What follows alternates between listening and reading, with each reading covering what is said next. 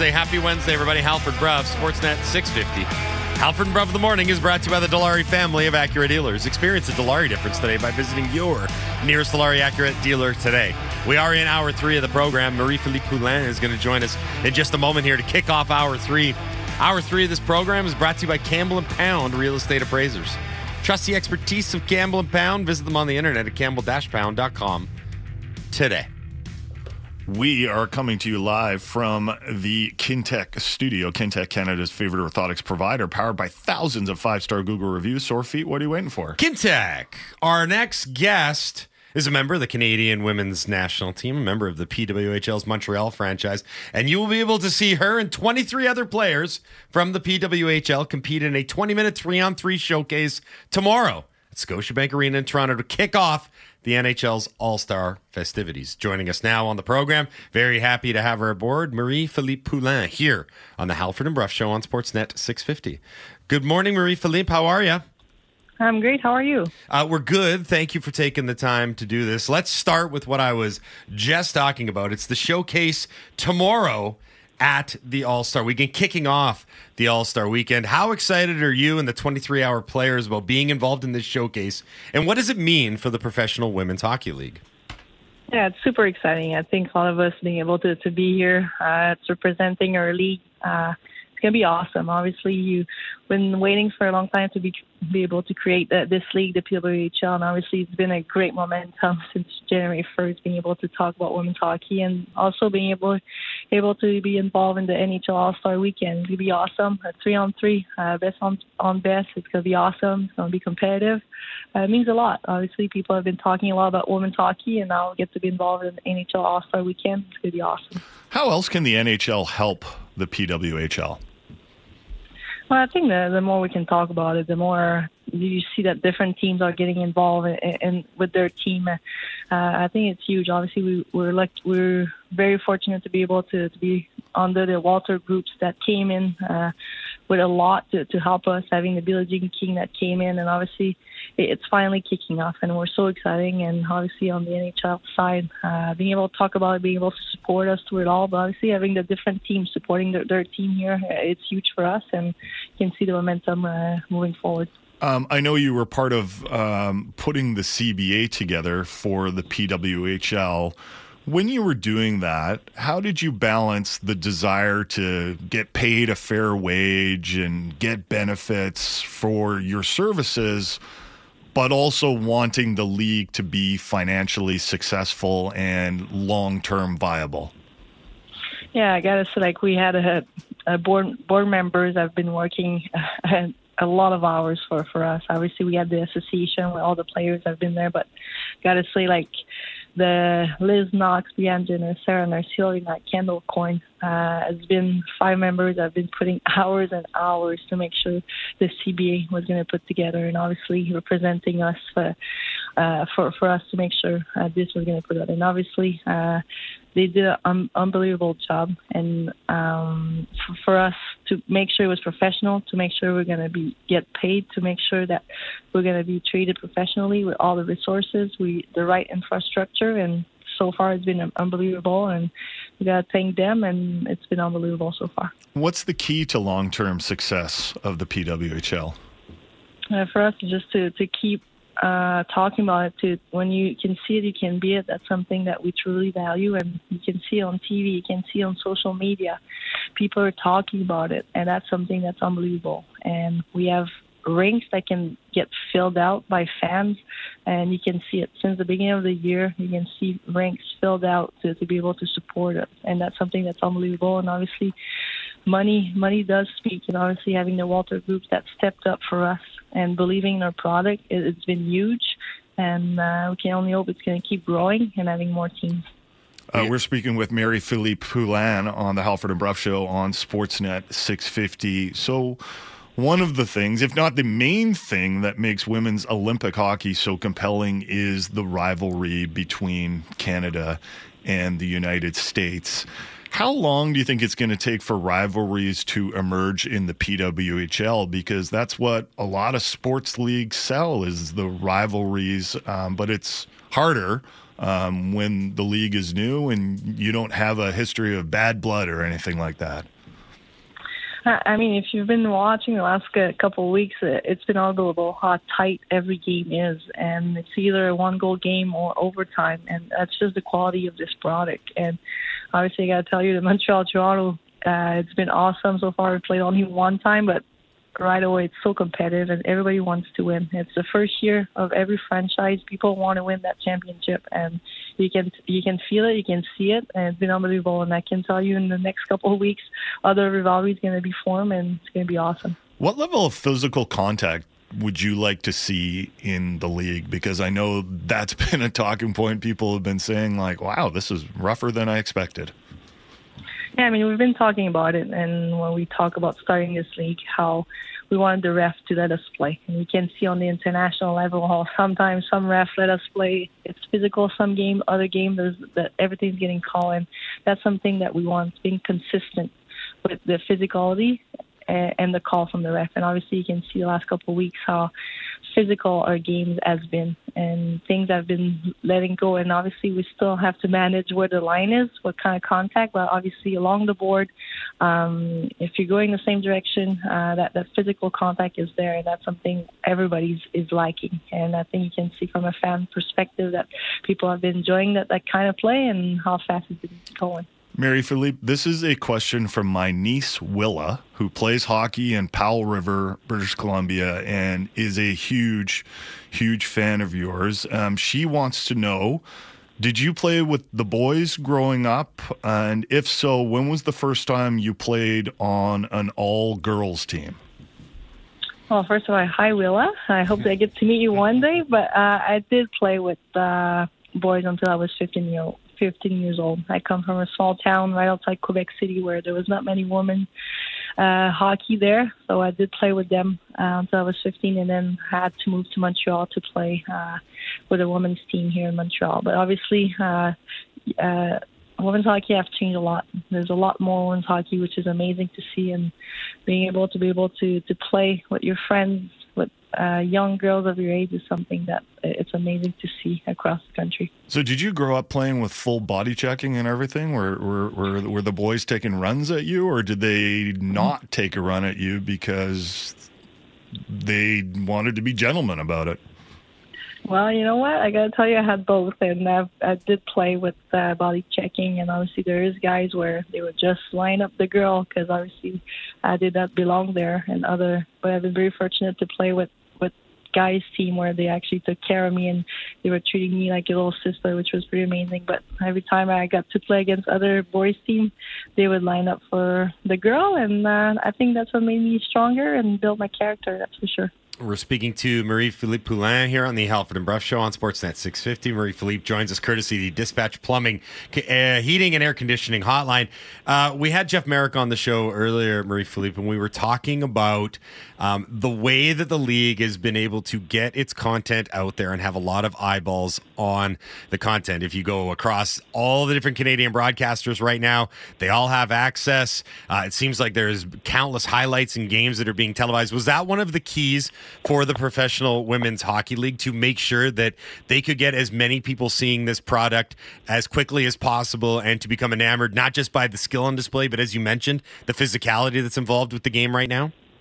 Yes, a hundred percent. I think being able to share on those different platforms and being able to to have a TV deal across uh, those broadcasting is unbelievable. And like even for for me, like I, I'm a player in the league and I get to play in those in those games. And obviously, when I have a day off and I get back home and I can flip the channel channel and I see a game it's fun. We become right. fam fans of our own game, and you get to cheer your teammates, your friends, and that's something that's been unbelievable to, to watch and see how many, how many eyes are watching this league grow.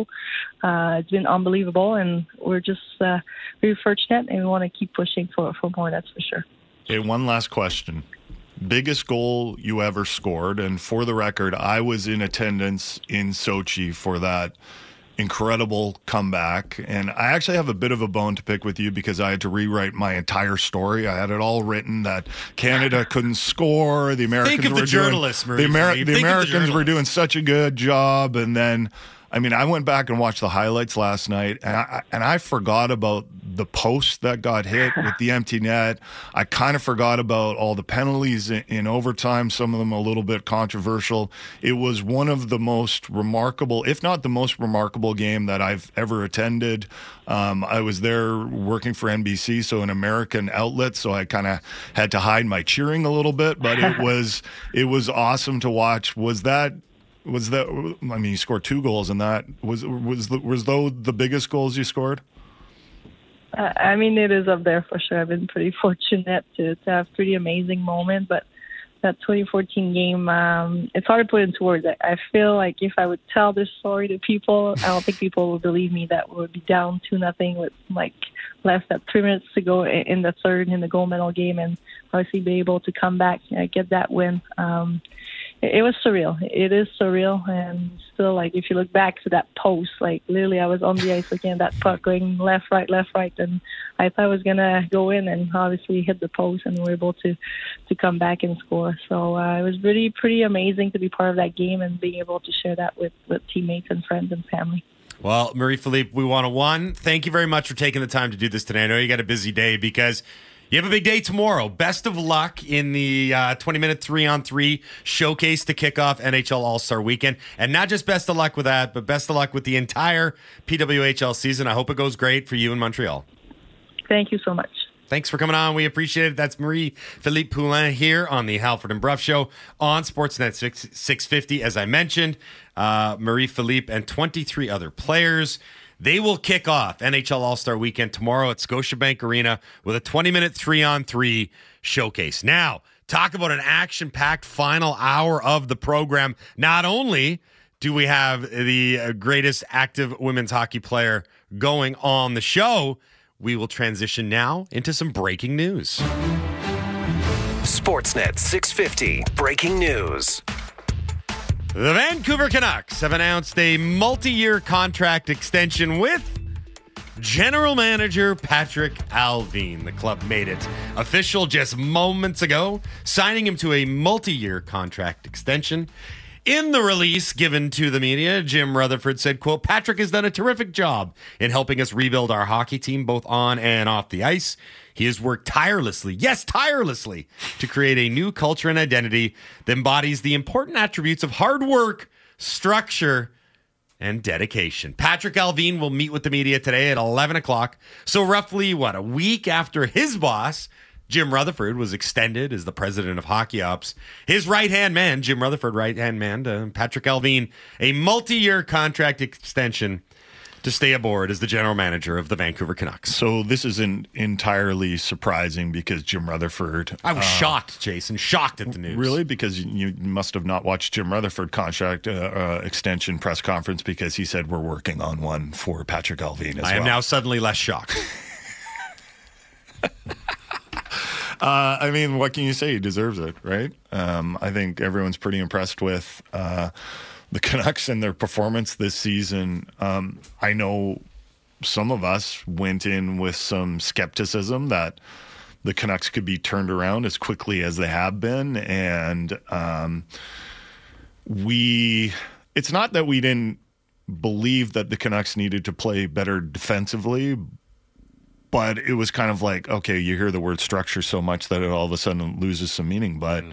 you know, I think that's one of the things that you almost have to admire the Canucks for they just kept preaching the same messages and ideas and even if it became repetitive to hear over and over again and you know for those of us who don't take anything seriously you know it turned into a bit of a punchline but it also worked hmm. right there has been more structure there has been more accountability and there's been alignment from ownership to the president of hockey ops to the general manager to the coaching staff to the players.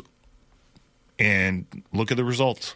I do want to say this. Um, the press release on behalf of the canucks does a really good job of encapsulating just how much that allvin has done. And remember he's basically just into two years on the job. He was hired on January 26th, 2022. It's now January 31st, 2024. And they make a very clear point of running down everything that Allvin has done during that two year tenure re signing JT Miller and Brock Boeser, trading for Filip Hronek, adding Teddy Blueger, Pius Suter, Ian Cole, Carson Soucy, Casey DeSmith, and Sam Lafferty. And then maybe the best for last, in that press release, the Canucks announced that he hired Rick Tocchet as the head coach of this club. So if you want No to mention of signing and extending Kuzmenko in the press release. right, they managed to leave that one out, which is strange. That's probably that's an that's an oversight. That's a footnote at the end. Also, there was a contract for Andy Kuzmenko.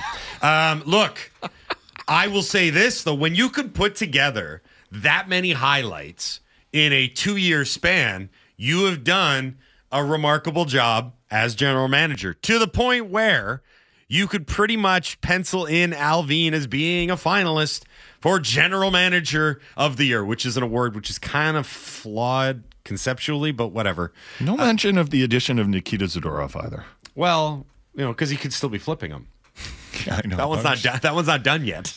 You know, you know what else about Patrik Allvin though? I think he's gotten a lot more comfortable on the job in terms of speaking with the media. Now, don't get me wrong; he's still the Swedish Johnny Tightlips. Like he doesn't share much, but um, it's tough when you come in and you've never had these media obligations before in a market like Vancouver, and you could see that he was nervous for a few of them. But I think he's gotten more comfortable as he's come along, and he's had a great. Um, well, it kind of got foisted upon him, right? Because Rutherford, because it started so badly with you know the whole we have to fire Boudreau thing um, that Rutherford was too outspoken, yeah. and then had to pull it back. Which forced Allvin to do even more. Because I would imagine at the beginning, and this is just pure speculation, I have no informed opinion on this, but my thought at the beginning was, well, what a great tandem. And Rutherford can kind of be the vocal foil to an inherently quiet Allvin. Now, Allvin was always going to have to talk. He's the general manager, but mm-hmm. it always seemed like that was part of Rutherford's gig. And then because of the way things unfolded early in their tenure, he had to take a step back, a self imposed step back. But still, he felt like, wait a minute, if I continue to be as verbose as I am, one, I might talk myself into trouble. But two, you also do sort of undermine the public and, and necessary public persona that a general manager has to have. You can't be a silent general manager in the NHL. I think it's just impossible. Matt from Maple Ridge, Allvin made some great signings in the offseason for good value, but can we talk about how his performance will be re-signing all these players in the offseason? I feel like it will be a whole different beast, so I'm interested how he will handle it and what your take on it is. Well, he's not Um, going to re-sign all these players. He's going to re-sign some of them. Yeah, of course. I mean, he signs an extension. The job doesn't get any easier. Um, I actually don't know what his contract situation was, but if he was heading into next season with only one year left, or maybe didn't have any term, you don't want that situation. Um, you know, one of the important things when you're signing management or putting management under contract is you don't want to have a situation where a manager only has one year left, so he starts thinking short term when he's got to remember the long term consequences of his actions. Drance has talked about it before, and some people argue that you know Jim Benning had more contractual um, uh, more contract length, he maybe doesn't pull off that Oliver Ekman Larsson deal. He felt like he needed to do something big, so he swung for the fences and he missed by about 10 feet. Yeah. They threw a changeup at him and he was well in front of it. I mean, Um, yeah. So that is one of the reasons why um, it's good to have your general managers, especially if you believe in them, signed to longer term contracts because they don't act purely in self interest. And even if they would say, well, I'm not going to do that anyway because it's a kind of a dishonorable thing to do, sometimes you're just subconsciously tempted to do that. So, you know, we talked about alignment. You have to have alignment between short term and long term. Um, you know, if these guys were given the marching orders of like, you better do something this year, then all of a sudden you're worried that they're going to trade away prospects for short term stuff. I mean, one of the, I th- I've been thinking about this for the last little while. Actually, I'm glad you brought up the Benning thing with OEL because it, I just want to go down this road. We got a couple minutes here before we have to go to break. One of the things that I think ultimately failed Benning when he was here, one of the things was that oftentimes the players that were brought in were players that he was enamored with during his time like his scouting like he had seen this guy and he thought that this guy would work here i feel that the biggest difference in terms of pro scouting is that instead of finding guys that you were enamored with in the past or you think could be sort of reclamation when they were 17. it, it, stop looking for reclamation projects and start looking for guys that actually fit exactly what you need at that given moment, right? Mm-hmm. And I think that might be the biggest thing. Now, But- don't get me wrong. They've gone back to the Pittsburgh well on a number of occasions with guys that they knew. And I know that Benning did that to a certain degree with guys that he thought that he knew. But I'm looking he at had a working relationship with them in Pittsburgh. and they knew that there was proof of concept at the NHL level, right? There was a lot of speculative moves about guys that they. And I, again, it really came back to draft. I found a lot of guys, and they would be harking back to their draft profiles. Yeah. Like what they did when they were 17 or mm-hmm. 18 years old. And there was this great promise and great potential, right? And, and then I look at, at what Allvin and Rutherford and the rest of the pro scouting department have done. And it's like, can we find guys that are going to fit specific roles at the exact moment? And are we going to look for guys maybe that we don't necessarily have a history with? Some of them for sure, but some of them are. Are they going to fit the profile of the player that we need at that given moment? And I also think knowing how you want to play, because when you know how you want to play and you're on board with your head coach with how you want to play, it's a lot easier to find players. Yep. As opposed to, it seemed like at times with the Canucks under Benning, it was like just find talent. Or guys? It doesn't, well, more just like no, but you up- remember the- upside talent. Do you remember you're kind of like, the- well, where does this guy fit? Do you remember the medicine hat infatuation when Willie was here? Oh, yeah. yeah. Like that was that was uh, it, it almost it was borderline comical looking back on it that there was this endless recycling of tigers, Right. Right. Not, not real tigers, medicine hat medicine tigers. hat tigers. Yeah. Yeah, yeah. right. And and you again you kind of understood what they were doing, but it always felt as though that there was more of this impetus to find a a diamond in the rough or some turn someone else's trash into treasure or there was something that you knew and you saw that nobody else was seeing. I guess that's where and that again, we're relitigating the past and we don't really need to do it, but I have I could not be more impressed with the turnaround in pro scouting from one era to the next because I look at you know Suter, Blueger, um, Lafferty, Soucy, uh, Cole. It works. It fits. It makes sense. Length of contract, term allotted to them makes sense. The roles that they've been put into that makes sense. The style that they can play under a head coach, where there's alignment across the board, that makes sense. And that's all you really want at the end of the day. Is there a vision, and is there um, is there a blueprint that you can get behind? And that's a great thing. Uh, what we learned is coming up next. So text in your what we learns into the Dunbar Lumber text line at 650 650 Dunbar Lumber with three stores to serve you in Ladner on Bridge Street, Dunbar Lumber Express at Ladner Center, or Arbutus in Vancouver online at dunbarlumber.com.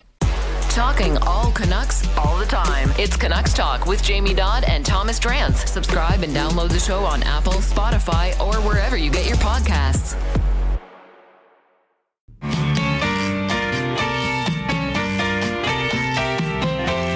For my favorite part of the show.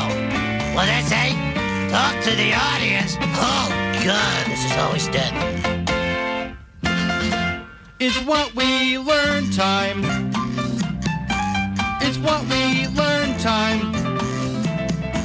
It's what we learn time. On the show. 832 on a Wednesday. Happy Wednesday, everybody. Halford Bruff, Sportsnet 650. Halford Bruff in the morning is brought to you by the Dilawri family of Acura dealers. Experience the Dilawri difference today by visiting your nearest Dilawri Acura dealer today. We are in hour three of the program. It is what we learn time. Hour three is brought to you by Campbell and Pound Real Estate Appraisers. Trust the expertise of Campbell and Pound. Visit them on the internet at campbell-pound.com today. Oh, hey, dog. If you're listening, I hope you're feeling better. Shouldn't eat that McRib. Yeah. Or four of them. He was not feeling well yesterday in the studio, and he gave us the heads up. He's like, I'm not feeling well. That did not keep him from eating a McRib. So he still went out? He still went out. Yeah. I got a text from my buddy that said, tried one. He was like, yeah, it's a pork sandwich. I, I told A Dog, I'm like, the one, what we learned for the McRib was a lot. Following up a week later with just confirming what you said in the first one was really a lot. He's really excited. I know, but you, here's the thing. Some people, which they shouldn't, some people trust us. They're like, these guys seem to know what they're talking about in a variety of different things. People take, ask us anything seriously. That's their the first time. mistake. Right. So when A Dog, and we defer to him as the enthusiast in all foods that are bad for you, we're like, he knows them better than anybody. So when he's out there talking up the McRib, there are going to be some people that are like, this guy knows his cereal and ice cream. He probably knows about pork and pork related products. So I've had a McRib, and like he he he sold it hard. The return of it, like they're they're fine. But Jason's buddy's remarks were pretty accurate. Mm-hmm. It's a pork sandwich. Let's not make a huge deal out of Let's- this. yeah, yeah, we're not holding a parade, okay? Uh, let's. Uh, oh, you know what? We're gonna do uh, Jason's what we learned before we go to the humanoids. We only have one today. Basketball band. I don't want to say failed, but I don't have another way to say it. Failed us. Uh, know what we learned from basketball band. I'm working hard on this video. We got some big guests out. I'm doing work right now. yeah, Yeah, you're- man. you're I don't want to interrupt you guys at your work. And to be fair to you, we did steal your golf one from earlier. That, That was, was going gonna to be the your one, too. Okay. Laddie also failed us. Uh, so we go to Jason. That's a normal occurrence. Yeah, that's true. Now we go to Jason for what we So learned. I learned that the Athletic did its annual. And uh, the you one way to say that, and and Uh-huh. and some of them were predictable, like worst road city, Winnipeg. you Again, know, you the know, 12th year in a row. Buffalo's in the running. et No cetera, airport really- really you know, the best road city is whoa, a surprise, New York and Vegas. People like going there. It's crazy. Um, I always like this question: Who is the player in the league whose face you most want to punch? Oh, yeah. Okay. Any guesses on the winner of this one? I haven't looked at thi- it, so thi- I'm going to get. This isn't, we're not doing a bit. I literally have not looked at This this. is easy. This- Brad Marchand. Uh, no, he was second. He's. We've talked about this guy. He's a little weaselly. He's a little ratty. Uh, Kevin Bieksa talked about this guy. Come on, buddy. Come on. Kevin Bieksa talked about it recently. Yeah, yeah. on He the was involved in broadcast. a on the couple incidents. broadcast. Just say the name, please. Nick Cousins. Oh, yeah, that's right. Okay, Nick Cousins won this actually. But I didn't know he had a punchable face. I don't even know what Nick Cousins Oh. looks like. Yeah, but- he has punchable actions. Yeah, It's right up but there with that's- your face, Alfred. Like I know what Brad Marchand's face looks like, but I have a beautiful It, face. it's nothing to do with the look of the face. It It's, says most punchable face. no, it says whose face you most want to punch. That's I'm not the sorry. most punchable face. That's not someone that's just sitting there like. they're not, "Uh, they're not going punch through a me," list and right? judging the faces. yeah, yeah, that one. because everyone knows what we're like punchable face, Well, right? Brad Marchand, if you punch him, you might break your hand on his nose. piercing Sticks in your- piercing nose. Um, it's interesting, you know, and I would actually like to congratulate. Yes. So here's how it went. It went Okay, Nick yeah. Cousins first, Yep. and then other actually had like 16%. And then, so Brad Marchand was actually technically third, but other comprised like Yeah. the field, No, no, no. right? We need individuals, So. Nick Cousins is first, Brad Marchand is second. Uh, and those guys had a lot of the votes. Yeah. Matthew Tkachuk third. yeah, I could see that. Michael Bunting was tied for fourth with Conor Garland. Conor Garland, eh? Yeah, he's annoying to play with. I think that's a credit or play again. Sorry, not with. Uh, he is. That's a credit to Conor Garland that when he's involved out there Mm-hmm. and he's been being annoying and probably yapping at you Yep. and also just hounding the puck the way he does, you just wanna. You just want to punch him right in that face. You took the words out of my mouth. I was going to say he seems yappy out there. That would be the word I would describe. Yeah. Yappy. Nikita Zadorov actually also was on this list, way down the list, but I think that was probably mostly Flames voting for that one. See, it's a really interesting question because everyone knows specifically the punchable face, right?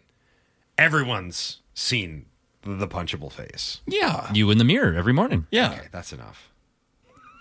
There's a punch. There there are punchable faces for sure, but I think this is Who just was the pharma bro that bought the Wu Tang album? Was it Martin Shkreli? Shkreli, yeah. He had an incredibly punchable face. Yeah. Right? Like every time you saw him, uh, uh, things affiliated with the punchable face, the smirk. right? Everyone, most punchable faces. the look of entitlement. yeah. And oftentimes there's a haircut involved. Yeah. Yeah. You know, Anyway, give us a moo cow on that. Punchable faces. Punchable faces. We're doing it. Okay, let's fire up the dot matrix. Let's print out some humanoid submissions for what we learned. What we learned, humanoids, as always, brought to you by Get Fire Plan. Protect what matters most with comprehensive fire safety plans, monthly audits, and risk mitigation at $200 off. Visit them at getfireplan.com. Oh my god! We're having a fire! Plan.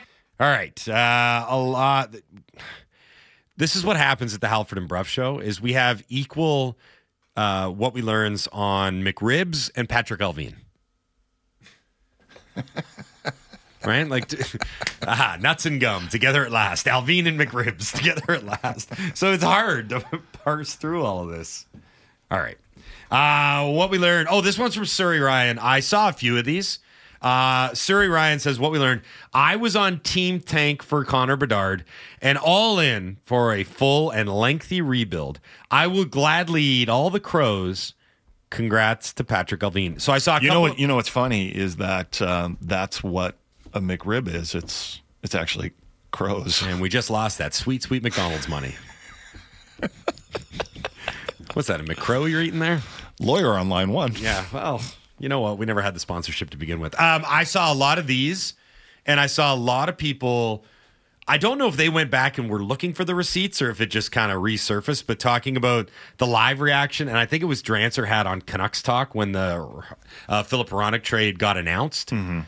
Now, here's the thing: this isn't just a Drance diss, which are fun and but um, the immediate knee jerk reaction to trades. I know it has to be out there. I know that the athletic, like two thirds of the subscriptions are based on like, oh, trade grades. Um, it's such a dangerous thing to do because those things will live in infamy. Because let's be honest, 99 out of 100 trades, it takes an awfully long time to actually see how they'll work out or the trade tree or the fruits and the benefits of them. I used to hate it when our editors, when we were writers, would go like, "Give us your winners and losers at the trade deadline." Well, it's a trade deadline. You know I'm what that means. We need dubs and L's. Oh God. Because it ne- yeah, but- Well, Um, now, I'll what say, do you do when like it's a rental for a first round pick? Well, the other thing, Like, tell me who that first round pick is. I know, but the other thing too is like, especially with Hronek, I remember your first reaction was like, "Now who is this Jack?" I honestly didn't know much of anything about him. and good on you for making that the first question. Yeah. as opposed to like, how could the Canucks be so short sighted? I was like, who? Jeremy Roenick? Yeah, I know him. He's in trouble. but um chronic in trouble. Uh I will say this. That trade and when you take a step back and you were able to look again at working the pieces on the chessboard, like let's trade Horvat, let's get a pick in the door, let's move that pick out.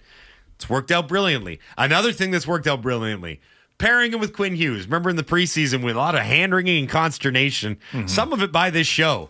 Like you can't have a Some of it from the coaching staff, clearly. exactly. You can't have such a, a, a top heavy defensive group. It's too much. We were wrong. It's worked worked out great. Mm-hmm. The the blue line has just worked out fantastically. So just goes to show. Uh, what we learned, the Baltimore Orioles have new owners for the first time since the 90s. That was this. unsigned, but Stewie texted in uh, what we learned 1.725 billion for a hundred. Like Jerry said, go out on top. Who sells a good team? Never heard of that. Um, I think it was just time for that family to, the to cash Angelos in. family? Yeah, Yeah, they've been around for forever. they're like, we want our money. Yeah, that's fair. it's incredible the rise in franchise values. But then you look at some of the you look at the stock market and see some of the stocks and they've gone up to the same extent. You know, there's still a lot of money out there, right? Big, big money. Um, you know, Well, this they- is okay, still so they- some of the effects of some, all the cheap money that was out there for, they just redid. for ages. They just redid a long term lease at Camden Yards, which I've never been to, but I heard it's a great ballpark. Uh, Are they going to renovate it or give it a facelift I at guess. all? They, well, I guess they have to, right? Can't, it's give funny. it a facelift so it looks even older. yeah, it's a new old facelift. It's a new tech, new technology we're working with. Um, You're gonna retro retrofit. yeah, um, you've never been to Camden Yards, have you? No, my wife has though. She gives very high high praise. One of the best that she's it- been to. It's supposed to be great, um, but it's old now. Was Baseball it? Was stadiums it, it are was crazy. The, it was the first retro. It was the first old new, as I like to call it. But yeah, the retro look, right? We got to make it look old. they, they went from do the you- multi-use facilities to the the retro, Yeah, nice yeah, looking yeah. stadium. Do you remember they had just rebuilt uh, Comiskey? So they had new Comiskey. They didn't rebuild it. They just like it was, it was a different stadium, and it just looked like really cookie cutter. And then Camden Yards came along, and everyone was like, "Wow, that's what we should do." And of course, other teams did it, like the Mariners and then the Giants, Yeah. and everything well, was. it, it opened you in '92, and so the, the Blue Jays just missed out on the trend too. They were full in on the multi-use facility. And We got a hotel. This is look now. amazing. It's futuristic. we got a hotel in center field. Look at that. And that lasted about two years. What are those people doing in there? Uh, Daniel Close the and curtain. We've made a huge mistake. Daniel and Burnaby, uh, what we learned. I learned how much my life revolves around Canucks hockey. This bye week thing sucks. Having a difficult time concentrating in life when there's no Canucks hockey to look forward to. Who came up with this horrible idea? I agree. Well, especially when they're playing like they are and winning these games, and the games are, are fun to watch again. Last year, I was like, when is the break? When I- we yeah. get a break from this nightmare. I asked if they could take two breaks, one before and after the, the All Star game. I um, I actually think that it would be better if they just took hockey away entirely instead of making us watch things like San Jose and Anaheim or last night. Again, for those that missed it early on, uh, we led the show with a San Jose Sharks highlight from live. The only highlight of the year. That's all they've had. TV is taking a break. You all just get to watch Young Sheldon. Or That's all like, that's on. Yeah, or reruns of Bar Rescue. You like it would have been better than what I watched last night. The Sharks and Kraken played, and I use this term loosely, a hockey game last night. Mm-hmm. The Sharks had eight shots after the second period, and they won. There were multiple games in the NHL last night, and three total goals were scored. It was terrible. There were for the longest time, it looked like both NHL games were going to end one nothing last night. Like the NHL, it's on TV. That was the tagline. That's all they had going for it. Here's another what we learned on that unsigned. It's the worst two weeks in North American sports. The Super Bowl preamble, I hate the two week Super Bowl thing. along with the NHL All Star Game hiatus. Uh, I guess Canucks fans will have a little more to watch with the All Star Game this year. I will admit that though the game will still not interest me, I am somewhat interested in the skills competition because I think it's going to be um, more streamlined, fewer players out there that I don't care about, and it might actually get competitive. So I am somewhat interested in it. Uh, I got one here from Mike, the urologist from Brockville. Hashtag WWL what we learned. Uh, long one, so bear with me. Uh, it's fantastic to he- hear Marie Philip Poulin on your show. Thanks, Mike. Uh, with the PWHL, I think we'll see so much more growth in the women's game, and it will one day sound crazy to hear about how girls used to have to play on boys' hockey teams growing up. Even in a small town like Brockville, my daughters have a girls' league to play in, and it's great to see. A couple things there. One, uh, Brockville's not a real place for those that are wondering, like, how do I enroll my daughter in Brockville? It's not a real place. Two, Merrick talked about this at length, and he brought up a really good point. Brockville is a city in Ontario. Yeah, Brockville Braves. no, this is a reference from The Simpsons, isn't it? No, No, the I Brockville thought Braves his was. I thought he was. team. I thought he was always the. No, no. Brockville is a real place. I think Oh, this sorry. guy is a uro- urologist. I thought this was In a Simpsons. Brockville. I thought this was a Simpsons reference from the No, monorail that's- episode. Brockville That's is a real place. Ogdenville and North That's- Haverbrook. and North Haverbrook. Brockville was the is other a one? real place. Oh, okay, my Ogd- bad. Ogdenville. I just told you. My bad. My bad. I thought that was a Simpsons reference. Anyway, That is hilarious. I always thought that was I- a I- Simpsons I- reference. What is the reverse of that in Ontario? Like Port Coquitlam is Yeah. not a real place. Okay, there's no port. Squamish? that can't be real. I apologize to Brockville. I thought that was a Simpsons reference. Uh, to Everyone carry in Brockville is so offended right now. Uh, apparently it's small, so there's probably not that many of them. Anyway, uh, Merrick did bring up a good point that we've probably reached the saturation point for, for growth on the men's side of the game in, in, in hockey. And I'm always fascinated by sports that are growing uh, in Canada because um, I always look at soccer, and we've seen you and I talk about it all the time how Mm-hmm. dramatically different um, soccer is from a consumption standpoint. Uh, beyond being like, hey, here's a ki- game the kids can play, uh, run around for an hour on Saturdays. Like it's really grown leaps and bounds. And Yeah. I you look around and you're like, well, there's that. I guess pickleball, but it feels like the age group for pickleball it might not last that long. And then It's getting younger. yeah, and then women's hockey is the next one in terms of at the professional level. And I always go back to its ability to infiltrate because the content has they've done a really nice job making sure the content mm-hmm. is everywhere. Right. And that's when you I go back to soccer and I, I mentioned that with Merrick too. Like everyone I don't know if everyone understands what's going on with Media Pro and One Soccer. What is And- going on? well, there's a company called Media Pro, and they've been in the soccer broadcasting rights game for a while. They're huge, aren't they? They're Based out of. Spain. They're based out of Spain. Um, some people hold them largely responsible for the collapse of uh, French television rights, like League One, Okay. Ligue 1, as they call it in France. Ligue 1. Ligue 1. Um, they basically like reneged on the deal, pulled out, and then the whole thing sort of collapsed, and it's it's thrown the league into arrears. So what's happened here is Canada Soccer Business and Media Pro are now going back and forth in court, and both are accusing each other of not holding up their end of the bargain. Right. Uh, it's not good because for things like the CPL, this upstart league, that was not just um, the way that you could consume their content, but they also produced everything. Like, I think a lot of people don't understand it's not just about having something on streaming, it's about having a production, which is not easy because Yeah. you need all the hardware and the equipment and The trucks people. and people. It costs a lot of money. You can't just have some dude show up with his iPhone and be like, all right, we're uh, we're putting this on like Instagram Live. Like, Yeah, right. It needs to have some production. If you value. watch some junior hockey streams, that is basically what Uh, that's do. and that's what I'm saying is there's some real stripped down bare bones stuff, but a lot of the streaming platforms won't put that because it diminishes their broadcast quality.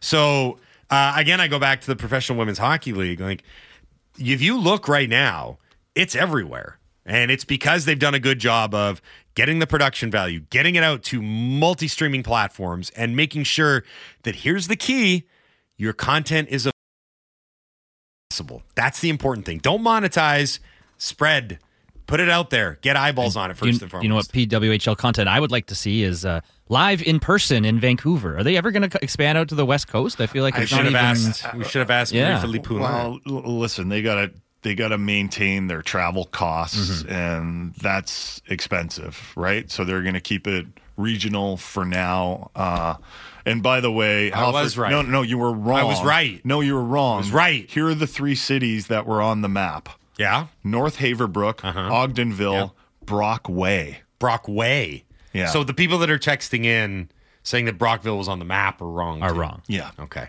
Brockville is a place. Yeah. North now Kingston. I, I I mean Mike actually might be a urologist. If so, you should spend more time urologizing and less time Do you listening know? to the show. Do you know uh, Mike the urologist actually has a hater?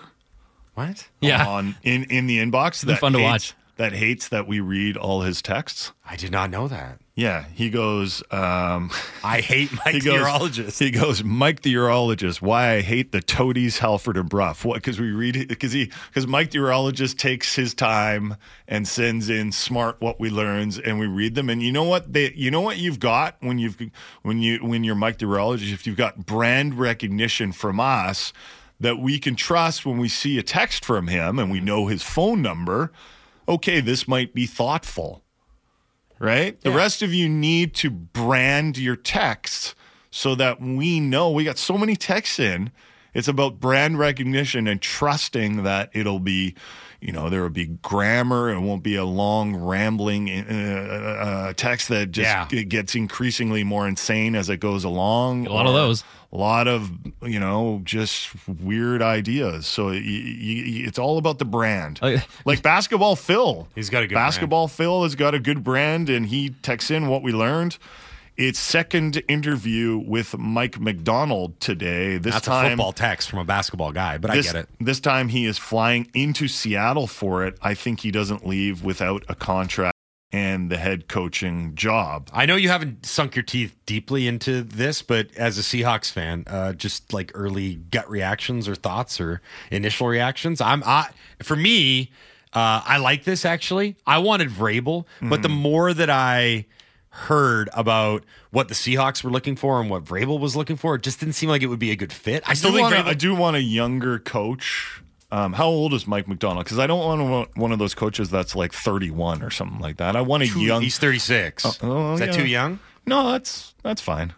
That's fine. He's I think Michael still got McDonald's 70 years old, isn't he?